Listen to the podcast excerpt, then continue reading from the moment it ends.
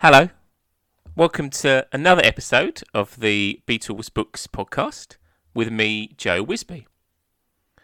I'm joined today by author and journalist Tom Doyle to discuss his 2013 book, Man on the Run. Starting with the painful disintegration of the Beatles, this book examines McCartney's fascinating journey through the 70s, from drug busts to world tours, via a series of brilliant, if occasionally baffling, albums. Tom Doyle, hello and welcome to the Beatles Books podcast. How are you? I'm very good, not bad at all. Good. Thanks for joining us, in particular, to talk about Man on the Run, which uh, is a book which is five, six years old now. Does it, does it feel like that amount of time's gone past? Uh, I picked it up for the first time today in a long time, and what's strange is it actually feels like somebody else wrote it. So Okay. it's kind of weird, you know, because I mean, obviously I can remember uh, writing bits of it, obviously, right? But then there's other bits of it I just can't remember writing whatsoever. So Okay. it's and that's strange. I mean, I mean, it's like the first book that I wrote was about Billy Mackenzie from the Associates, and I had to pick that up earlier this year, and that really was like somebody else had written it. So yeah, it's a bit of a strange feeling actually. Yeah, I mean, it's good when you start flicking through and you go, "This is all right actually." Well, it's definitely all right. Um, you you start the book with a description of the of an encounter that you had with with Paul. I was wondering if you could just run through a little bit of what that was like, whether that was how you expected, was he what you thought he, he, he'd be like, and was it that that led you to write Man on the Run? Well, I mean, it's interesting. I mean, actually, as an aside, right? Yes. Uh, I mean, I had started interviewing bands and stuff like that when, when I was dead young, really young, 1984. So I was 17 at the time. And so I'd done obviously loads of interviews by this point, but the only time that I'd been majorly starstruck, right, was in 1991. I went to Dublin to interview David Bowie, who was in Tin Machine at the time. His stock was incredibly low, blah, blah, blah.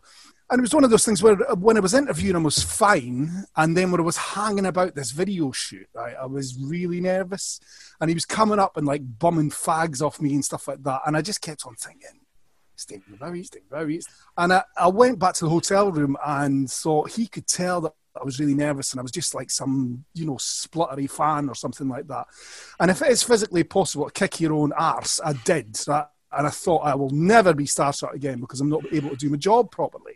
Fast forward, obviously, right? You can tell what's going to happen here, right? Fast forward 2006, right? The first time that I interview McCartney, and it's it's due to happen in uh, a photographer studio in Kentish Town, which is just down the road from me. So that's kind of surreal as well. It's like McCartney's in my hood, and I was nervous, and I had to go for two pints beforehand in a really rough Irish bar around the corner, right? And then have some peppermints or whatever so that I wasn't sminking of gin, as Paul would say, you know. And so that calmed it, right? And I, I managed not to show that I was nervous and stuff.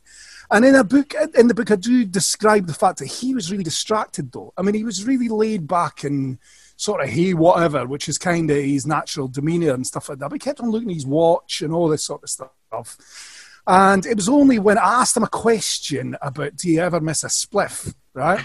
Right. and he started going on about Heather, right? And he was going, well, you know, since we got together with Heather and all this sort of stuff, you know. And it was just the way they said it, right? And there'd been reports that weekend in the papers, right, that they were due to divorce or whatever.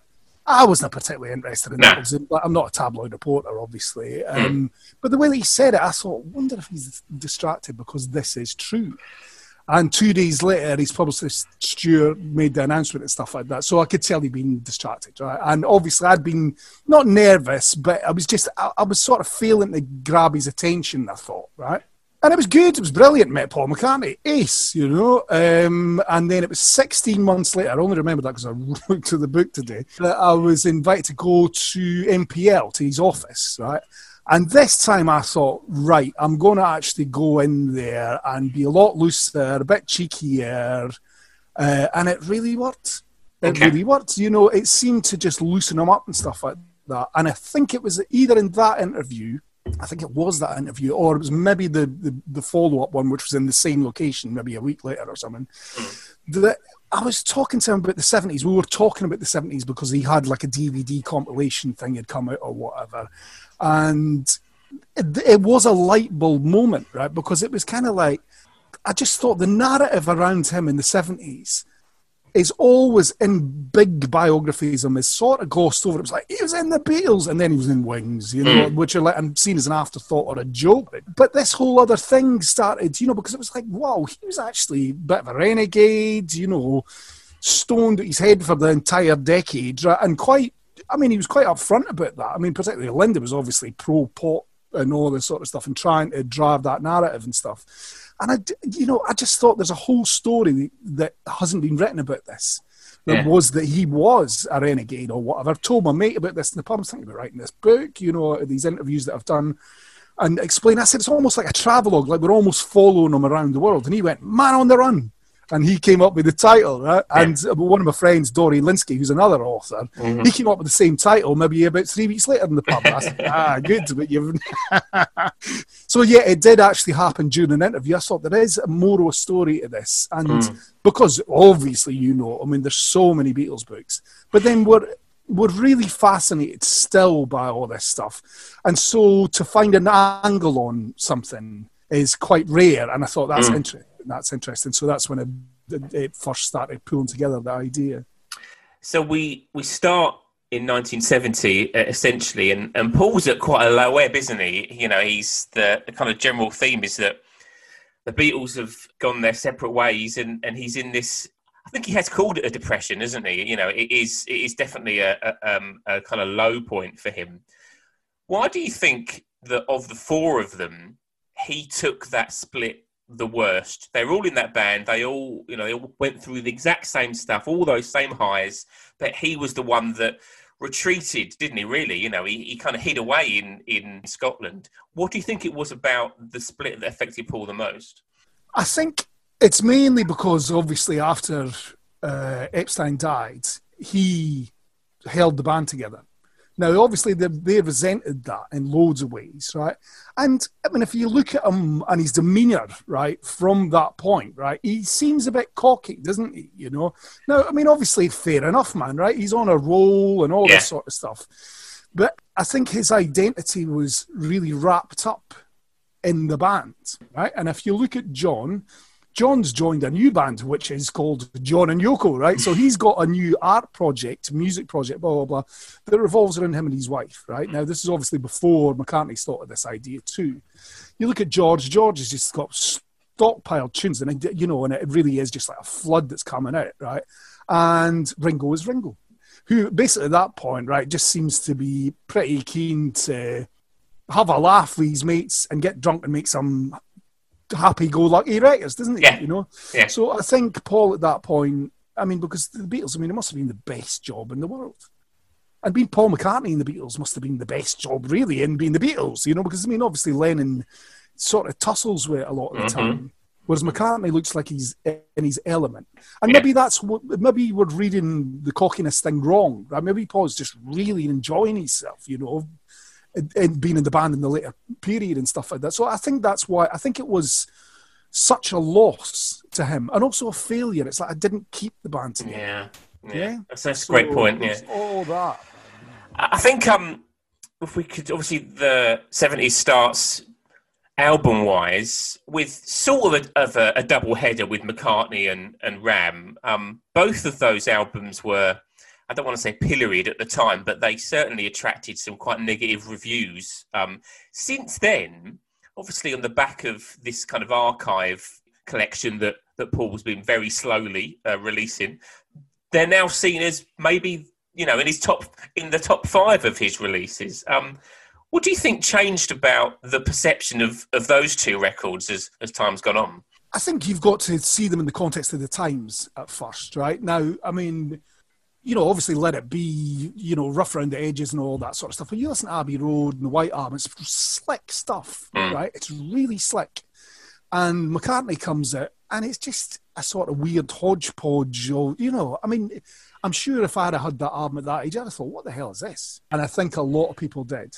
And Ram, similarly, just seems to be a bit odd. You know what I mean? It's like, you know, it's just an old record, isn't it? Right? And mm. very, very different, really to the Beatles stuff. So, I mean, and I think the reason that critically now they are seen as being great writers is because of the fact that he was pushing things forward. I mean, you know, McCartney basically that album invents lo-fi, doesn't it? Yeah.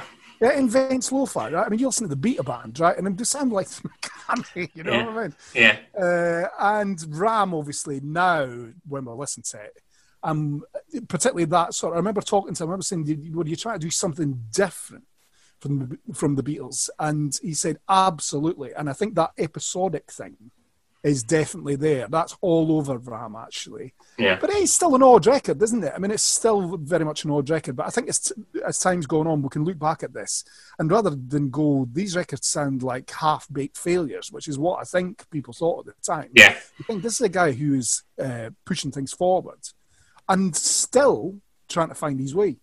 Yeah. That's the thing, still Yeah. trying to find his way. Right. So Yeah. I think that's why we look back on those letters with affection. And also, the other thing about them is he wasn't really trying to have hits.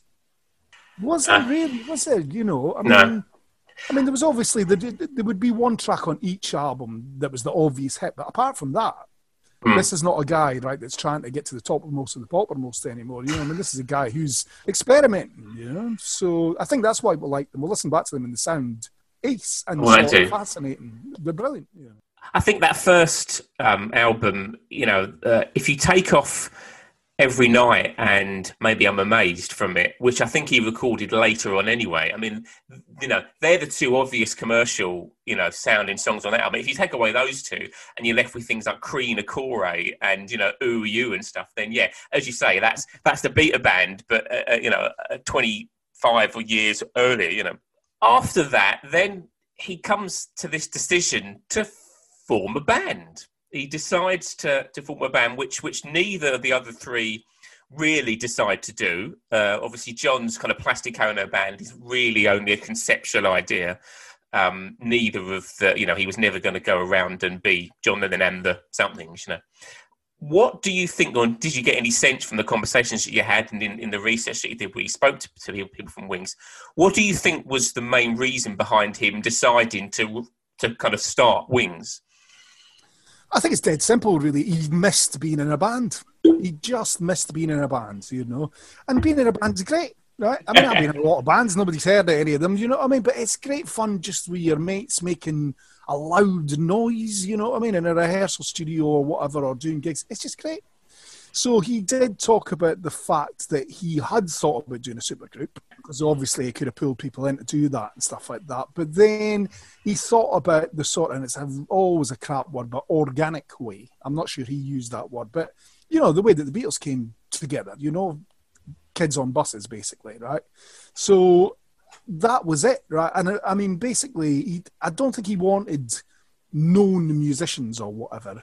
But obviously, he'd known Denny Laine, so he pulled him in, and then sort of pulled in the others bit by bit. But I think that's really what it was, you know. Okay. And yeah, I mean, just wanted to make a racket with some new mates, basically. I think it's no more complicated than that. Uh, but of course, this lineup, uh, which is obviously Paul and uh, Denny Laine, and that you mentioned, uh, Denny Seiwell and Henry McCullough, they primarily play on uh, Wildlife and Red Rose Speedway. Obviously, Henry's not featured on Wildlife. Um, but that's it. That's the only two records that this kind of setup uh, produce. Um, and then relatively swiftly before we get to Band on the Run, which is only 73. If you think Wildlife comes at end of 71, suddenly um, Henry and Denny, they're gone. They're, they're not in the picture anymore. What did you find out about why that was such a short lived kind of lineup? Well, I mean, I spoke to Denny Seiwell and I spoke to Henry as well, and it was dead simple as well. It was money. Okay. It was just money, right? And if you look at uh, Paul's finances at the time, I mean, all the, all the Beatles, you know, because the money was all tied up, right? I mean, it's like Lennon with the Lost Weekend. I mean, he was skint. Right? I mean, he was skint. He was living on a record company advance, you know, Right. and and basically sofa surfing and stuff like that. So yeah, I mean, they just moaned about the money, basically. I remember Henry saying, you know, that's not tight, that's welded. I don't think there was creative differences at that point. You know, I think it really was just money. Yeah. Did, Did you get any sense from either of them that they regretted that? That obviously Wings then went on to have huge success. Was there any sense that they thought, ah, this is an error? Uh, I think maybe with Denny Seiwell there was a bit of that, but it is what it is, isn't it? You know. Yeah. Uh, well, Henry had a big dust up with him, didn't he? So there was no Yes. there was no going back from that, you know. And Henry liked a, a bit of a booze, didn't he? You know, so he and had that sort of fiery Northern Irish thing going on. I mean, it was a real good laugh, actually. Yeah, I think you know. I mean, obviously fogged on the drink when the rest of them were fogged on the puff. You know what I mean? So it's like there's maybe just different drugs happening there a wee bit as well. You know. Uh, but yeah, I mean, I think it's one of those ones. Also, it's hard, isn't it? You know, because I mean, Paul's Paul, right? And Right. this is, I mean, I suppose we'll come to this later, but the creative differences thing, it's just like, well, I mean, he is McCartney, you know, so he Yeah. should have the the final creative say. Let's let's say, you know, but Yeah, uh, yeah. but then I mean, Henry did that amazing solo, My Love, and all that sort of. Do you know what I mean? Right? And Yeah. I remember him being particularly proud still at that moment, right? Because he stood up to Paul basically. To be fair, Paul had given him his head, you know. I mean, they're playing with an orchestra. It's like, right, go and rip out a solo, you know, and he played it off the top of his head. And I mean, there's pro- there was probably a regret, wasn't there, later, you know, but I didn't Okay. get the, a massive sense of that actually. Okay. Uh, so, as I mentioned, after Red Rose Speedway uh, is completed and then Wings, you know, shed, as you say, for those mainly financial reasons, those two members, Band on the Run happens. Uh, and, you know, you, your book is excellent in detailing the slightly wild adventures that, that Paul, Linda, and Denny uh, undertake in, in Lagos and, and elsewhere. Really, uh, over the, the last 25, 30 years, Band on the Run is probably still Wings' most respected record. It is, it's the one that uh, generally is seen to be the, the strongest, although that narrative is changing, as I said, with the release of these archive editions. What do you think the reason for that was? Band on the Run is, you know, listening to it now, do you think it's a hugely stronger record than, you know, Ram and Rev Speedway, etc.? No, I don't, right? But what I think it has is it has the hits.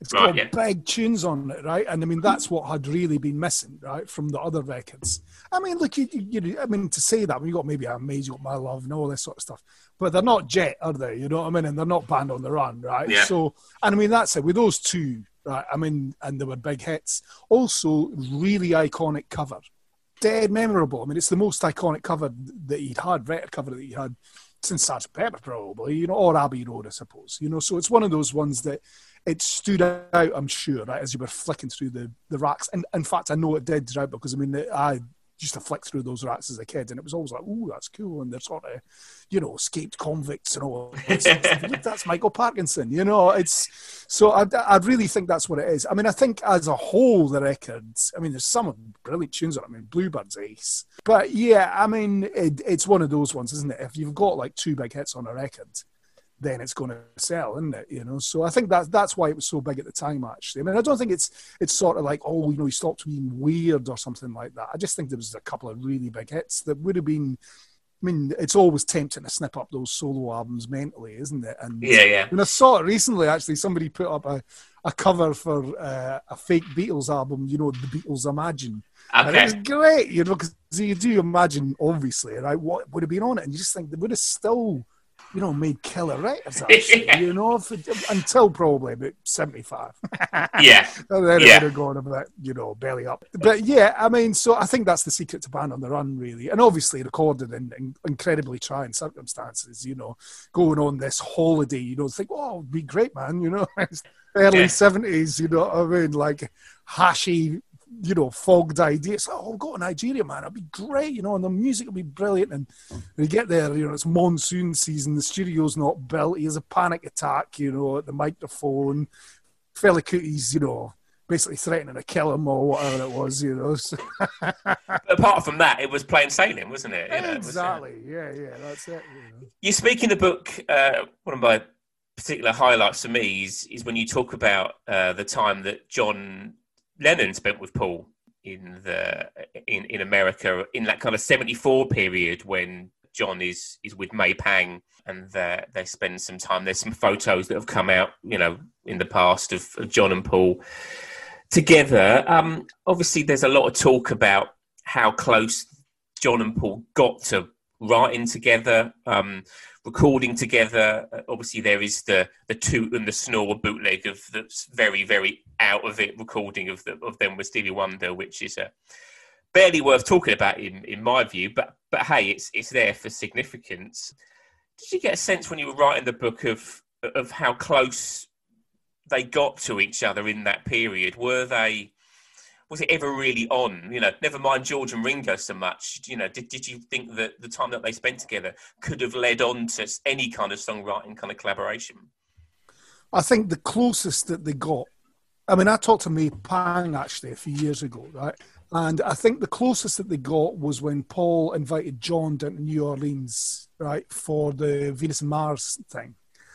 And I think that, I mean, John apparently had said to May Pang, how would you feel, right, if I got back together with Paul, right, and did some writing and recording together? And she obviously went, I think it'd be great, blah, blah, blah, like this, right? But the fact that he had to ask that, right, reveals that he was unsure. And I've seen other quotes from Lennon about Beatles reunions and stuff like that where he said, Yeah, but would it have been that great? Because, and McCartney says the same thing. It's just like it was a kind of perfect little package of records that they made, right? Which is one of the reasons actually, like the Let It Be for years didn't come out, you know, the film. Because I mean, it's funny. Years ago, I was watching a bootleg or, or whatever, and my kid was really wee at the time, and she said, "Is that the Beatles?" And I said, "Yeah, yeah." And she said, "The sound out of tune." She was right? sort of right, yeah. yeah. Well, there you go. That's what it is, right? Out of the mouths of babes and all that sort of stuff. And that's the thing that I got from McCartney as well was that there was this sense that it's like, you know, I was just going to ruin it by doing this. And obviously, the other problem was that see, I, mean, if, I think if they'd have got back together, it wouldn't have been for any of these big million, multi-million dollar sort of things. It would right. have been to be that great wee band in the studio that they sort of all missed, I think. Yeah. But the problem was they all missed it at different times, and so they never quite sort of converged on that, right? But I mean, just to speculate, I mean, I think it would. If I think had John lived, it would definitely have happened right? I think it definitely right. would have happened. And I think it definitely would have happened at Live Aid. It's bound to have happened, isn't it? Did a headline Live Aid, man. You know? The two that I think might have happened, we're going to go on a tangent now, but hey, why not? The two that I think might have happened, yeah, Live Aid is one. But my my theory with Live Aid is, I've got a couple of theories about Live Aid. One is that George is grumpy and says no, so it's just it's just John and Paul, or that John does the uh, the US leg of Live Aid does the Philadelphia gig, headlines that, and Paul headlines that one. That's my live aid theory. The other one, the other one, that's a good one, man. It's okay, it's okay. The other one that I think that it would have happened would have would have been that Rock and Roll Hall of Fame induction ceremony in '87. Right. I think that might have got them, and they would have gone up and they would have done, you know, what, what would they have sung? Would they have just sung like Long Tall Sally or something, or would they have sung Shoreby They would have definitely done that one because bloody hell, they could never get away from that. they, they went with that one. Get away from that one either, right? So show the roots, they would have probably done that. Yeah, yeah. Or, I mean, I saw Lennon going, yeah, I'd get together, you know, I'd get together with them and do all that Hey Jude stuff as well. So Hey Jude would definitely be in there, you know. Yeah, yeah. I mean, I'd even do Hey Jude, is basically what he was saying. or would it, or would John have done the anthology? That's the other one. By the time you get to the 90s, would John have been happy to look back? You know, who knows? We'll never I know. Think, I think so, actually. Right. Got to remember how low their stock was as well in the 80s. I mean, their stock was really low. I mean, there wasn't even really an influence on people and stuff like that at that time, apart from bloody Tears for Fears, you know what I mean? It's, you forget how low. And actually, just as an aside again, right, which you can snip out if you want. No, no, um, not at all, not at all. Was, I, I was working at Smash Hits in the late 80s, right? and having been a Beatles obsessive as a kid and stuff like that, even I'd sort of moved on and forgotten about it all, right? And we got an invitation in '89, and I can't remember what the theatre was, but it was like, "Do you want to go and see Paul McCartney? He's doing this thing in a theatre, right, at lunchtime or whatever." And I was like, "Yeah, whatever." It's a free drink sort of thing, you know what I mean? It really was that thing. It wasn't like, "Wow, let's go." It was like, "Yeah, yeah it's only ten minutes down the road. Let's give it a, a look." So we got down there, and he was obviously it was flowers in the dirt, and he's playing tunes from that and stuff like that. And then he did things we said today. Wow. And suddenly got this big rush. It was like the Beatles. Yeah, yeah, yeah. It's like I just remember. You know what I mean? And it, I suppose that just illustrates the fact that their stock was so low, and it wasn't mm. really until the nineties when the anthology and Oasis, obviously, right? That this sort of canonization of the Beatles happens, you know, because after, you know, before that, really, they were seen as being kind of old hat. It's it's funny because I, I was lucky enough to do, do an interview with um, David Hepworth and Mark Ellen for the Word in Your Attic thing, uh, and they were talking about Q, which obviously is a magazine that you know well. And of course, on that first issue of Q, Paul McCartney on the front cover, and they were saying that was pretty rare, you know, to put Paul McCartney on the, in '86 on the back of things like "Give My Regards to Broad Street" and uh, "Press to Play" and stuff. That was unheard of, you know. He'd have never got a cover elsewhere, really. He I mean, wouldn't, no. You know, I mean, it's mad to think it, right? But I mean, the NME wouldn't have put him on the cover at that time. There's no chance. You know? No. That's why Q. I mean, you know, obviously.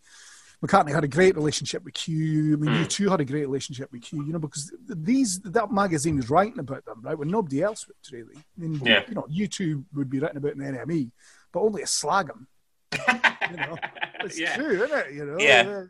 and also Q was the first one that kind of would interview people about the past. So they would go and do a Dylan or a Springsteen interview, and it wouldn't just be about the new album. It would be tell us about the '60s, Bob, or whatever, you know, which was you know which kind of cements legends, doesn't it? You know? Absolutely, absolutely. Anyway, talking about cementing legends, let's get back to Paul McCartney. um, so after Band on the Run, that that leads into, um, I suppose you'd call it peak Wings, wouldn't you? Wings '76, the lineup with Joe English and Jimmy McCulloch, um, humongous Wings over America tour. Those two big records, Venus and Mars, Wings at the Speed of Sound, which uh, you know have their faults, but again, like you say, both of them have got big hits on. Listen to what the man said, silly love songs, let them in, big songs. You know, something I got from your book that from rereading it this weekend uh, is that Jimmy McCulloch and Joe English both quite um, unusual characters, both quite wild characters. You know, Wings was seen as this kind of cozy, especially by the mid seventies, cozy family band. You know, the kids are on the tour bus and stuff. But both of them, you know, particularly Jimmy, had their demons. That- that just really surprised me. What do you think it was about this lineup that led them to be the most successful? Well, I think in terms of, I mean, the I mean, bands are a strange sort of alchemy anyway, aren't they? You know, so I think it just came together. I mean, Jimmy's a brilliant guitarist. Jimmy Mm. was a great guitarist, rather, and I mean, Joe English, great drummer. You know, so uh, and. Paul's definitely got his game on at this point, right? And he's Right. writing these big tunes and stuff like that. And really, I mean, I think it's just who knows how or why these these things happen or whatever. But the, uh, that was definitely the best lineup of the band because they were just, I mean, you can see it in the live footage and stuff like that. They're really tight knit. And, they're, uh, you know, obviously there's there's things going on, drinking drugs and stuff like that in the background, right, with uh, Jimmy and Joe. But on stage, they're dead slick, aren't they? You know, Yeah, they've got yeah. all these tunes now and stuff like that. And he's starting to slip in Beatles tunes and stuff like that, you know. So it's, I think for him, see, this is the other thing in, that I suppose in the book, the, the parts of his character that I was surprised about were, and I know he hates this, right? But it's his eccentricity. He does, you know, because actually, I, I mean, I have no idea if he's read the book. I mean, I know that he he sort of gently endorsed it by giving us the cover imagery and all this sort of stuff. There's been other signs down the years and stuff like that, but I've never talked to him about it. He Okay. did actually have a go one time at me about talking about Kanye West, and he was going, "Yeah, everybody says he's eccentric. Do you know what I mean? Eccentric, but that's because people don't understand that artists, right? That's what they're like. That's what they're like, right? So his eccentricity was one of the things that I thought. But that, the the thing that brings us back to this point was the doubt Okay. right? So there's loads of doubt in the early seventies, really, and you that's the complete opposite, right, of the sort of you know the doe-eyed boy, you know, what I mean, giving it "Hey Jude" or "Long and Winding Road" into the camera, you know. But yeah, so I think the doubt had started to fade, and obviously, right, this is the massive moment of vindication, right, because he's in the the massive band, right, that you know that rules the '60s, and then he's basically on his arse for a few years Mm. and then he's back up right into the arenas in America and stuff in the stadium and, and all this. I think they only did one stadium gig. Okay. So you know, they're doing all the arenas. You know, it's- they sold out Madison Square Garden, which I think he said like this is the everything's been leading up to this. By that, he he didn't mean you know breaking up the you know the breakup of the Beatles and all that sort of stuff. He meant basically everything that I've done since has been leading up to this point. So massive vindication, right? So that is the peak. But then you've got the problem, right? I mean, obviously Joe's got his problems with drugs. Uh, Jimmy's, you know, a bit like Henry, actually, you know, Yeah. guitarist with one hand on the whiskey bottle sort of thing, right? And you know, they have this punch up backstage at one gig and stuff like that, you know. And obviously, I mean, Mac is a bit of a slugger as well, so I'm not sure. I, th- I think if I was taking bets, I think if I was casually sitting in the corner of that dre- dressing room taking bets, I'd have put money on Paul. I mean, Yeah, me Jimmy was wee as well, wasn't It was really small, wasn't it? Yeah. yeah, yeah, yeah, yeah. So yeah, I mean, and that's the, the uh, as you say rightly, that's the the peak, and then from that point it starts to fade away a wee bit again. Yeah, I mean, it's interesting. Seventy six. If you look at where the other three are, what they're doing, you know, you've got John that's that's essentially. I don't want to say given up, as that might be controversial, but you know, he, he's handed his he's hung up his uh, his guitar for for the foreseeable. Ringo is Ringo, and and George is you know, if you look at his US tour from '74. Um, you know, I was lucky enough to speak to Graeme Thomson about uh, about George and on the back of his book, and he was like, "Yeah, I mean, it was it wasn't quite a disaster, but it was a long way from Wings Over America." Um, yeah. so yeah, Paul is prime, but as you say, uh, things start to go a little bit awry after uh, '76, and they decide the next decision that Paul and, and them make is to record the next record on a Caribbean cruise, which is uh, an interesting an interesting decision. Uh, I was wondering if you could just tell us a little bit about what you found out about those sessions, uh, which was not you know was a long way from Abbey Road.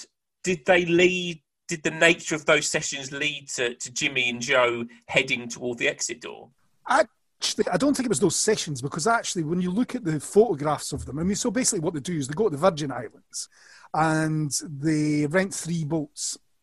One of them is for Paul and Linda and the family. One of them is sort of catering and where the band are staying, and one of them is a studio.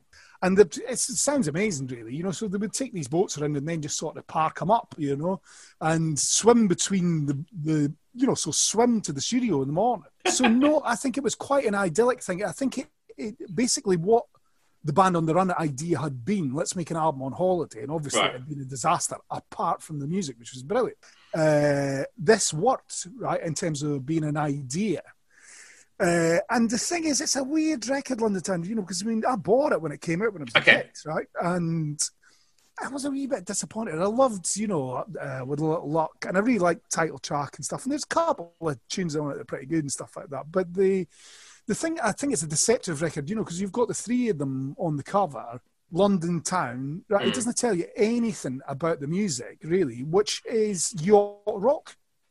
Apparently, they were going to call it Water Wings, right? Which would, is a pretty crap title, right? But it would have described it a bit better, right? And no, I don't think that had an impact on it. I think the reason that the pair of them left, I mean, obviously with Joe, he he's got his, you know, he's hiding a drug habit basically, right? Which is a tough thing to do if you're in such a high profile band on a high, you know, high profile tour and stuff. Right? So he was managing to do all that. Jimmy, right, obviously, right, they're, they're locking horns in a big way. And now Paul and Linda love it on the farm, right, up in Scotland, right? But maybe Jimmy does now, right? And the roadies are all bored and all this sort of stuff. And so that's really where it comes to head, right? Because Jimmy's wild, right? So Jimmy, I mean, there's this like this egg smashing incident and stuff like that, you know what I mean? Where he smashes up all these eggs and stuff. And yeah, I think it was it was on the cards, really, wasn't it? I mean, Jimmy was looking for him. He gets a call for Steve Marriott, doesn't he? Right? Who's definitely more his vibe. Let's get wasted and make rock and roll, you know. Whereas it's maybe you know the domestic thing that Paul and Linda and stuff had. Jimmy didn't fit into that anymore. No. So you mean that I think there was musical differences by that point as well. You know, where it's like we're not getting our share here. But then Yeah. I mean, they get tracks on the records and Yeah. stuff like that. They even sing tracks on the records and stuff. So no, I think it was just it was a bad fit basically, wasn't it? Okay. I mean, you can imagine. I mean, if it's like if you're living with your wife and kids right on a farm, right? You don't want this wild guy getting pished and smashing up your eggs. It's the last thing you want. It's the last thing you want. So it's like Jimmy, you're out. He's gone. He's yeah. gone. Exit exit stage left, Jim McCulloch. Um, so as we move toward the, the end of our conversation now, Wings Mark Three, uh, which is uh, I, I, don't know why, but I've got a little bit of a particular fascination with this line. I, I probably shouldn't do really. Paul recruits, shall we say, Laurence Juber and Steve Holley. essentially session musicians, I suppose, is the best kind of description of them. And they recall Back to the Egg, which, you know, if we're talking about weird records earlier on in our conversation, if we're, if we're talking about really weird records, I think Back to the Egg's up there. Um, even though I, I personally, I think it's, it's a really strong record, but it's not that well remembered now. It's not, you know, it, it's it's not got an archive release as as we're talking now, um, as yet. Uh, it's a little bit um, forgotten, maybe. Um, I, I, was wondering whether or not you thought that's a, a, reputation that was deserved. You know, do you think Back to the Egg is one of those ones that is a is a lost classic, like like Ram turned out to be? No, I think okay. uh, I think with that record, it's it's not really sure what it wants to be. I think it's trying to be too many things all, all at the same time, right, and not quite hitting them. You know, I mean, it wants to be an art rock record, but the art rock's not that great. You know, uh, it wants to sort of step in line with the new wavy stuff. You know, I mean, there's a couple of tracks, one or two tracks that I mean, I can't remember what they're called, right? That are a bit squeezy, right? Which you would think, yeah, he could probably recognise someone in Squeeze and think, maybe should be sounding a bit more like that or what. But it does have Arrow Through Me on it, right? Which is the lost classic, right? And it's, I mean, I just love that tune, right? I mean, I think it's absolutely ace. And he's obviously, is he obviously?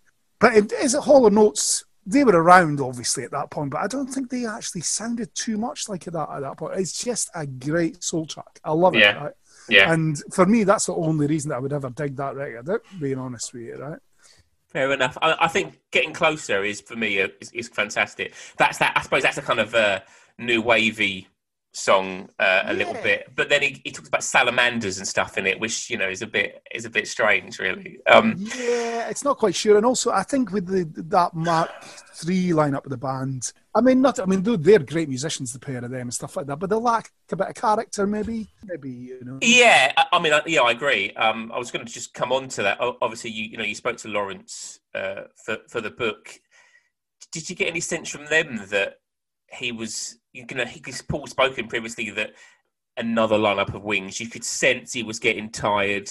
You could, you know, even on that live footage from the '79 UK tour, um, you know, again, as you say, musicianship wise, they're spot on, you know, and obviously Denny Laine's still still there chugging away, you know, click, clinging on for dear life somehow, and, and you know he's there for the whole the whole journey. Um, but did you get a sense from from Laurence and, and from anyone else from around that time that Paul's heart kind of wasn't really in it by this point? Not from them whatsoever. You know, they're just I'm a band by Paul McCartney, right? This right. is great. And guess what? We're going to Japan. Or so, so they thought. That's what broke the band up, really. That's what broke the band up was all that stuff. And yeah, again, who knows? I mean, I'd have asked him because everybody's fascinated by it. I mean, and also it's like half a pound of weed. You know what I mean? That's a lot of weed, man. You know what I mean? And obviously, it just wrecked the band. And he, I mean, Paul doesn't know really why he did it. It, you know, and I think Lennon was right actually, because what he said at the time, obviously Lennon was following all this in the Dakota, right? He's followed all, reading all the news, got all the newspapers all spread out, he's watching the TV, all this sort of stuff. And I mean, obviously, there's a bit of Schadenfreude going on there, but also he's probably concerned for his buddy. You know, mm-hmm. nobody wants their mate. You know, even if you're a bit estranged from your mate, you know, you want your mate in, in Choki in Japan, right? You know, and Lennon said he just didn't think he'd get steps. That's yeah. what it was. Yeah. And Paul did say that thing, which is probably everybody knows, you know, the, the, the customs guy that opened the thing sort of picked up this jacket, saw this huge bag of weeds, right, and then put the jacket back on top of it, right, because he knew, obviously, it's just like, yeah. and then obviously, I mean, you imagine what's flashing through this guy's mind? It's like, I've got to arrest a Beatle here. Right, I've got to, you know, alert the authorities to the fact that this guy's got a mammoth bag of weed. Right? Mm. So I think, you know, just to go back to your point, I think, yeah, that's what did for the bands because that right. was it, wasn't it? You know, yeah. That's what did for the bands. You know, I think they rehearsed actually again after that, didn't they? Bob? They did. I think after something like that, sort of watershed moment, isn't it? Mm. And obviously focus your your mind in a way. It's just like, am I happy doing this? And obviously he didn't tour for ten years really after that, you know. So Do you put any credence to the slightly wild online theory um, that Yoko had some involvement in uh, in Paul getting searched on that day?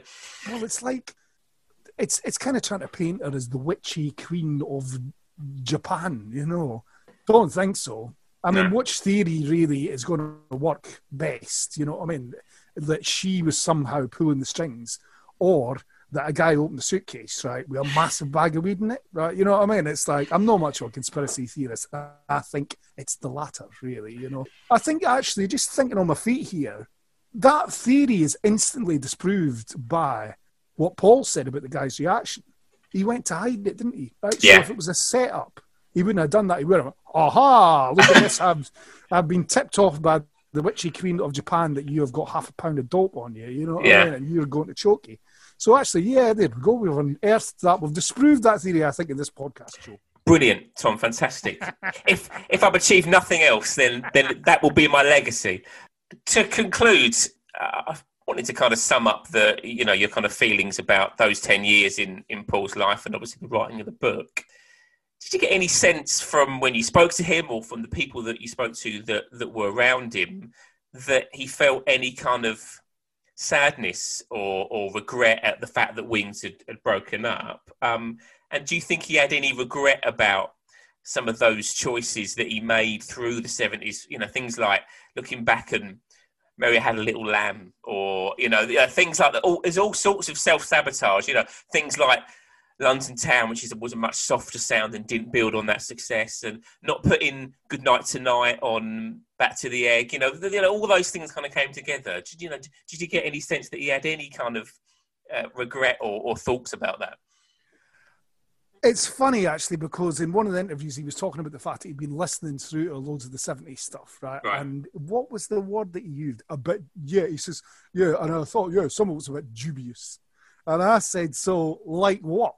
And he went, I'm not damning myself, which is fair enough, right? Yeah, You know, because then, I mean, if he says, well, actually, of course, Mary Little, a little lamb was mental or whatever, right? Then, yeah, nobody's ever, ever, ever going to take it seriously. I mean, some people like that record, you know you know the video's hilarious, obviously, right? But uh, but I think that yet again, even though he hates it, it plays into his sort of eccentricity, but also just the fact he does whatever he wants. Mm.